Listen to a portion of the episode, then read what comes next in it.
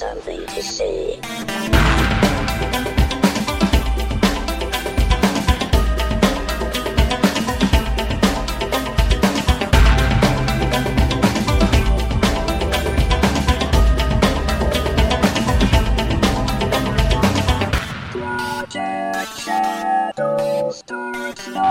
Hi everybody, how you doing? Hope you're doing really good.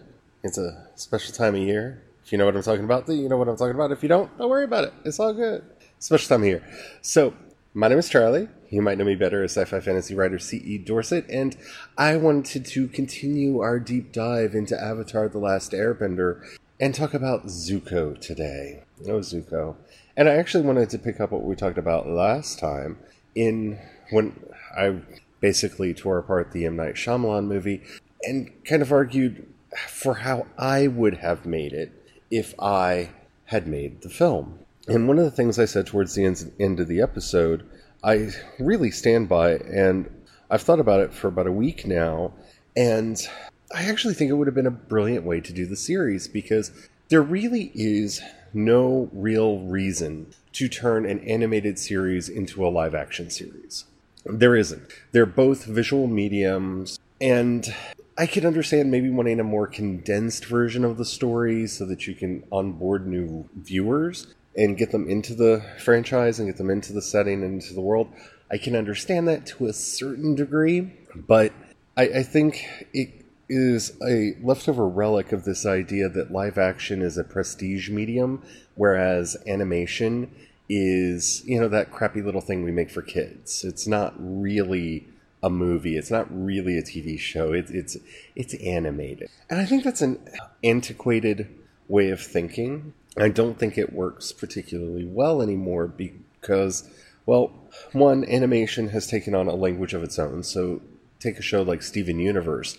Steven Universe is a show that just would not work in live action because the exaggerated reactions and the very nature of a character like Amethyst would not translate at all to a live action scenario because she's over the top. She changes her shape constantly to reflect mood, her jokes.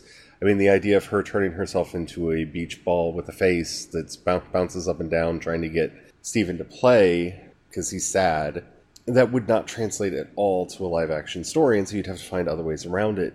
And I think it would detract so much because I don't think you'd be able to make Amethyst Amethyst in a live action setting. I think you'd have to really rewrite her character so that she made sense in a live action setting. Now, with a story like Avatar The Last Airbender, the characters don't have any really natural cartoonishness to them. I mean, they do take advantage of a lot of anime expressions and exaggerated expressions so that their emotional state and the humor is more present. But you can get away with a lot of that in film. I mean, either the way it was done in, um, oh, what was the name of the movie? Uh, Scott Pilgrim versus the World, where they actually imported some of those anime faces, especially on knives in the movie, and I think they did it to both comedic and internal story logic sense. Um, love that movie. Or you could just have them play it more human like. I mean, th- th- that's not necessary to have those exaggerated facial expressions. But I think one interesting way to do a conversion like this, if you're going to do it, is to change the focus of the story. Whereas Avatar The Last Airbender, the television show, follows the adventures of Sokka, Katara, and Aang. And yes, we do get POV from other characters' points of view, namely Zuko, who we're talking about today. The story, Zuko is not the protagonist of the story. He is a contagonist in the story, an antagonist in the story. He ends up having his own storyline towards the end, towards the end of book three, but he isn't, he gets less screen time than the other characters because in the end it's Aang's story. So if you were going to make a live action movie out of a series that does not require a live action movie to be made, one of the things that you could do to make it interesting, I think both for the audience and for the fans of the original material, is to find a different angle to approach the story from. Because, well, if we wanted to see the adventures of Aang, Katara, and Sokka, we, we have the animated series. It exists, and there's nothing wrong with it. But what if we decided instead to tell the entire series? So we do a trilogy from Zuko's point of view. And, you know, as I said last time we talked about this, call it something like the last, the Lost Fire Prince. Because Zuko has a very interesting story, and it allows you to do some things with Aang to make him more mysterious and more of a force of nature, and actually explore Aang's character from the perspective of someone who's not in his immediate circle. Because Zuko encounters him as a problem, as a force of nature, as a obstacle on his path to regaining his honor, and eventually in book three as a friend. And that journey is really a, a fascinating one.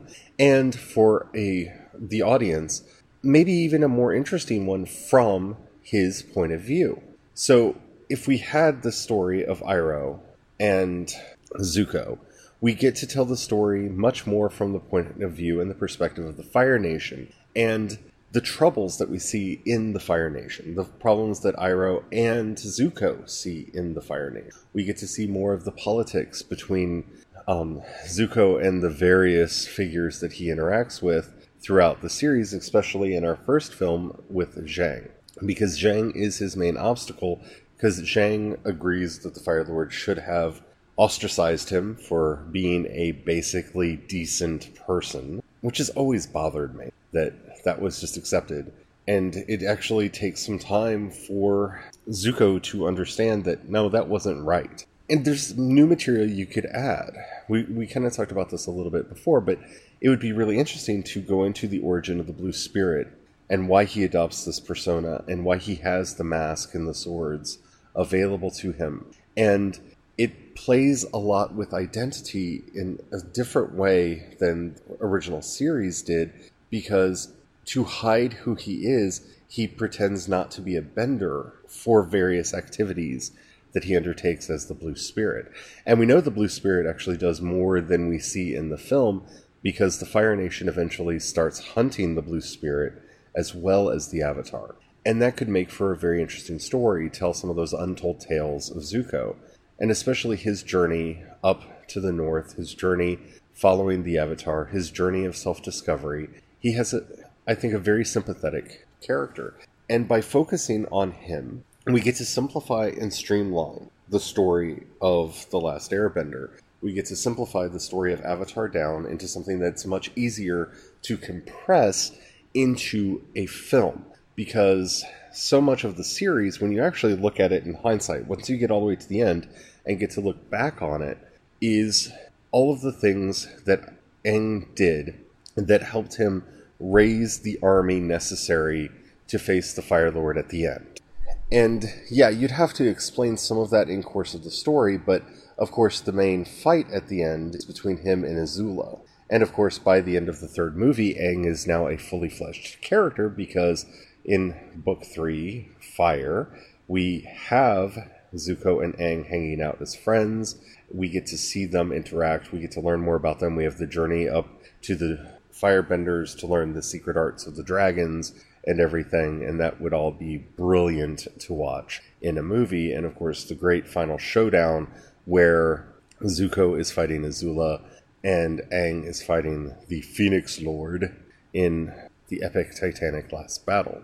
But the story arc of this poor boy who was abused by his father and rejected from the Fire Nation because he spoke up for the little people. He didn't think it was right for the generals to just laugh off well, we're going to send all of these people to their death. I mean, they were Zapp Brannigan their own army just to make a point that they could. That we're going to send wave after wave after wave of our people to die, knowing that they're going to die, and not really for any appreciable success. I mean, we're not going to really get anything out of it, but it tells the Earth Kingdom that we mean business, and these people are just cogs in the machine anyway, and they should be happy to die for the Fire Nation.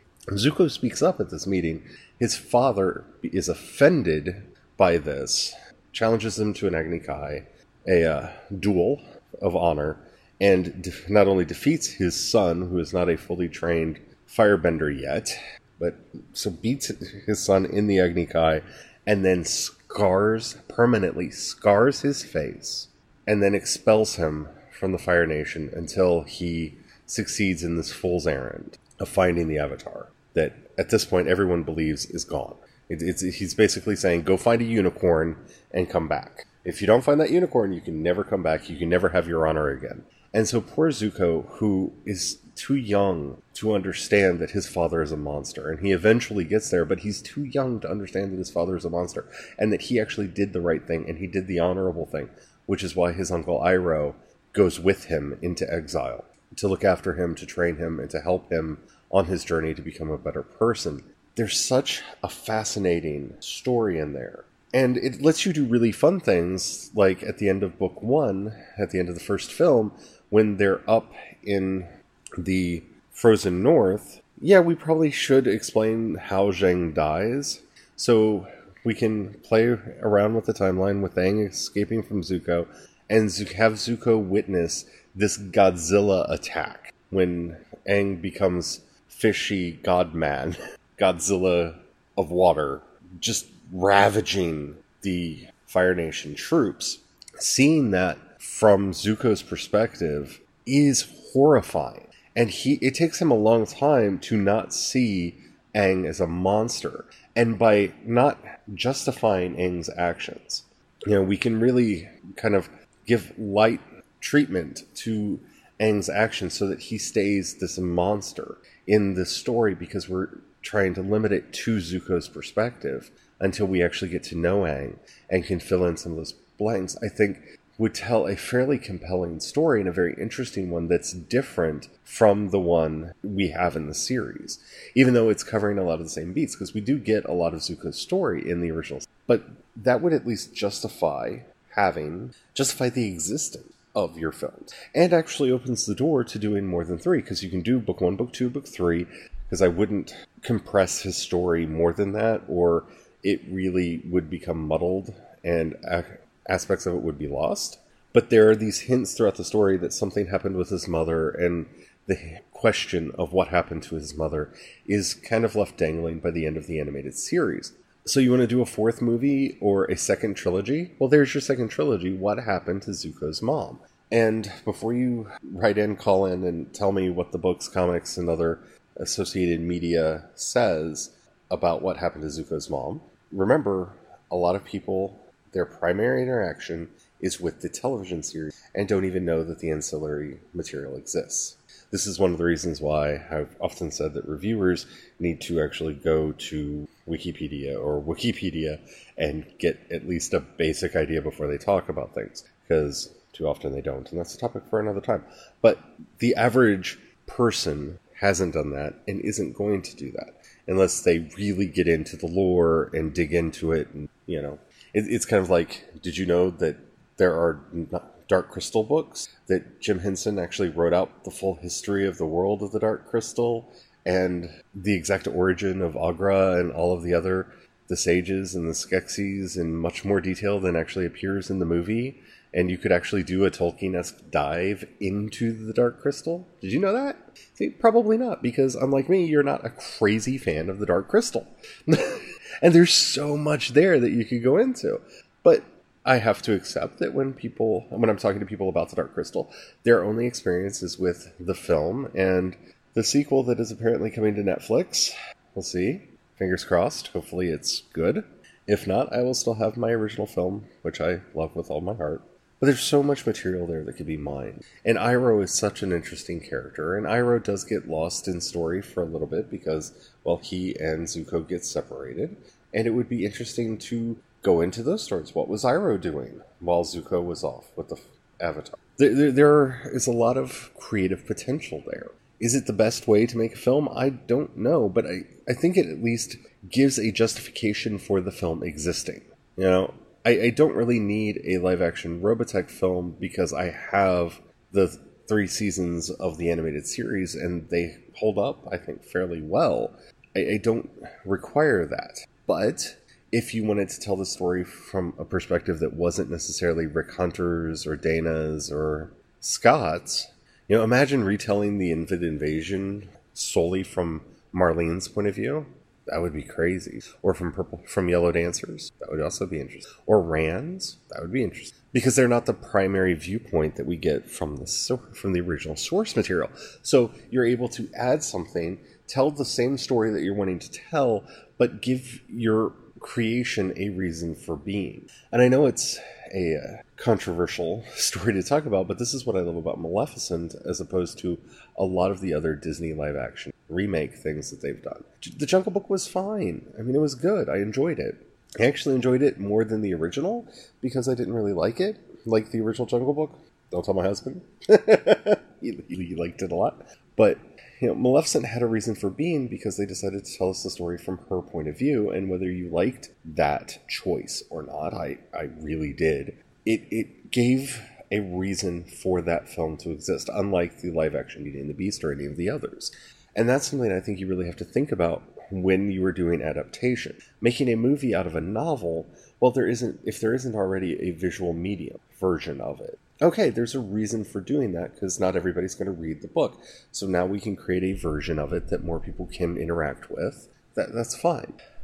I think this is a value, a valid and a very interesting way to approach this, and especially with a character like Zuko, because I almost wish the series had given me more about his relationships with his relationship, because we get a sense of why they're rivals, but it doesn't really go into a lot of detail about that. You know, she seems to be her their father's favorite, and that sets up a lot of the rivalry between them. You know, Zuko was their mom's favorite, and thus rivals, or something like that. And, and that's not a bad thing. That's not a horrible reason. It's it's an understandable one from a family perspective because you know, in my own family, you know, I have a sister who's my mom's favorite, and I have a brother who's my dad's favorite, and there's nothing wrong with that. Like, it actually didn't create any rivalry with me because, you know, I, I, I am what I am, and yeah. but you know, you see that sort of thing in families, and I think it would have been very interesting to see some of those reactions more. You know, how did they fall apart? When did they fall apart? Is there any chance that they could have gotten back together? Is there any? Did Azula ever have a moment of doubt? If I watch the TV series and I take the TV series at face value, Azula never questioned any of the things that she did for her father or for her nation and never questioned anything she did against Zuko. I don't think it would lessen her character if we found out that she had any angst about this at all, that she had any moments of doubt, because we see throughout the story her own unraveling. And to see her actually have kind of a conscience early in the series and watch that un- just completely unravel as we're seeing Zuko build himself up and become a better person would be a very interesting contrast character that would really bring the movie to new life. Because Zuko's swordsmanship is astounding. And I assume he learned that from Iroh. I might be wrong. I do think that, that would be an interesting thing that you could also explore. Their journeys through the Earth Kingdom would also be interesting. There's so much that you could do there but especially the rivalry between him and Azula. You could actually start it earlier because Azula doesn't story proper until the second season. You could try to actually bring her into the fir- the first movie or not. Zhang is a perfectly good villain for the first film and a perfectly good analog for Zuko. And if you took the time to use Zhang as less a villain for the Avatar than as a counter version of Zuko, in so many ways, though he would never say it, Zhao, I'm sorry, Zhao, is the character that is who Zhao is the person Zuko wishes he was. He's loyal to a fault. He is masterful to a fault. He is good at firebending to a fault. And so by contrasting Zhao, who I think I've called Zhang through this entire episode because I'm that person, uh, contrasting Zhao with Zuko could really make for an interesting character portrait and make Zhao's inevitable downfall so much more poignant because it plays off this idea of us doing a three part trilogy, right? Because where Zhao ran headlong into the Avatar and was destroyed by that, we actually see the opposite happen with Zuko in the long run, where he runs headlong into the Avatar, befriends him, and together they save the world. That makes for a very interesting character contrast, and there's a lot of things that you could do. So, in my heart of hearts, I kind of wish instead of doing The Last Airbender, piece of crap movie that they did, they would have taken the time to do The Lost Fire Prince. And maybe someday someone will. Because, in my heart of hearts, I, I think if you're going to make a film, you have to give that film a reason for being other than I'm going to completely recreate this thing that already exists in a medium that's perfectly fine. It's kind of like the reboots of Star Trek. There's no need for us to reboot Kirk and Spock in them. We have them. Give us new characters, expand the world. Just give me more. we didn't need to recast Kirk and Spock in them in the 90s, in the late 80s, early 90s. We got Jean Luc Picard, Data, and Riker and Troi, and all of them, which was a perfectly fine substitute. New characters, same world, on we go you don't always have to do a reboot. And doing a film version of an animated series is, by nature, a reboot. So, yeah, there you go. There's so much more I could talk about with Zuko, but I think I've said enough. So, hopefully, you like this idea. If you do, let me know. If you want to contact me, head over to projectshadow.com. You'll see links to all my social media there. If you have and are listening to me through the Anchor app or curious about it, if you download it at anchor.fm, you'll be able to leave me a one minute voicemail message that I can use in the podcast. So do that if you feel like doing that. If you wish to support the show in any way, if the app that you're listening to me in allows you to rate the show, please do that. That helps a lot. Share this podcast to your friends, especially those that you think would like what I'm doing here. If you would like to support the show financially in whatever app you're listening to, if you go to the show notes, you'll see a support on Anchor. If you click that, you'll be able to donate one at the one dollar, five dollar, or ten dollar levels. That really does help a lot. Even that one dollar level, that may not sound like a lot, but if you can do that, that helps out so much because you know it takes time, energy, and effort for me to do these, and takes me away from my books. And I like doing both.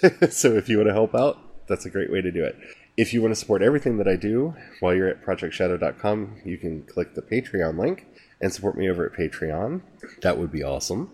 And that supports everything that I do, whichever you're more comfortable with. That would be awesome.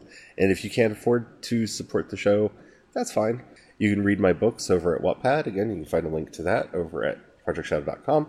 Um, yeah, thank you so much for everything. You guys have made this show what it is, and your support is always welcome in whatever form it takes, even if it's the nice words that you guys have been sharing with me. Thank you so much. It means the world to me. Until next time, have the fun. Bye.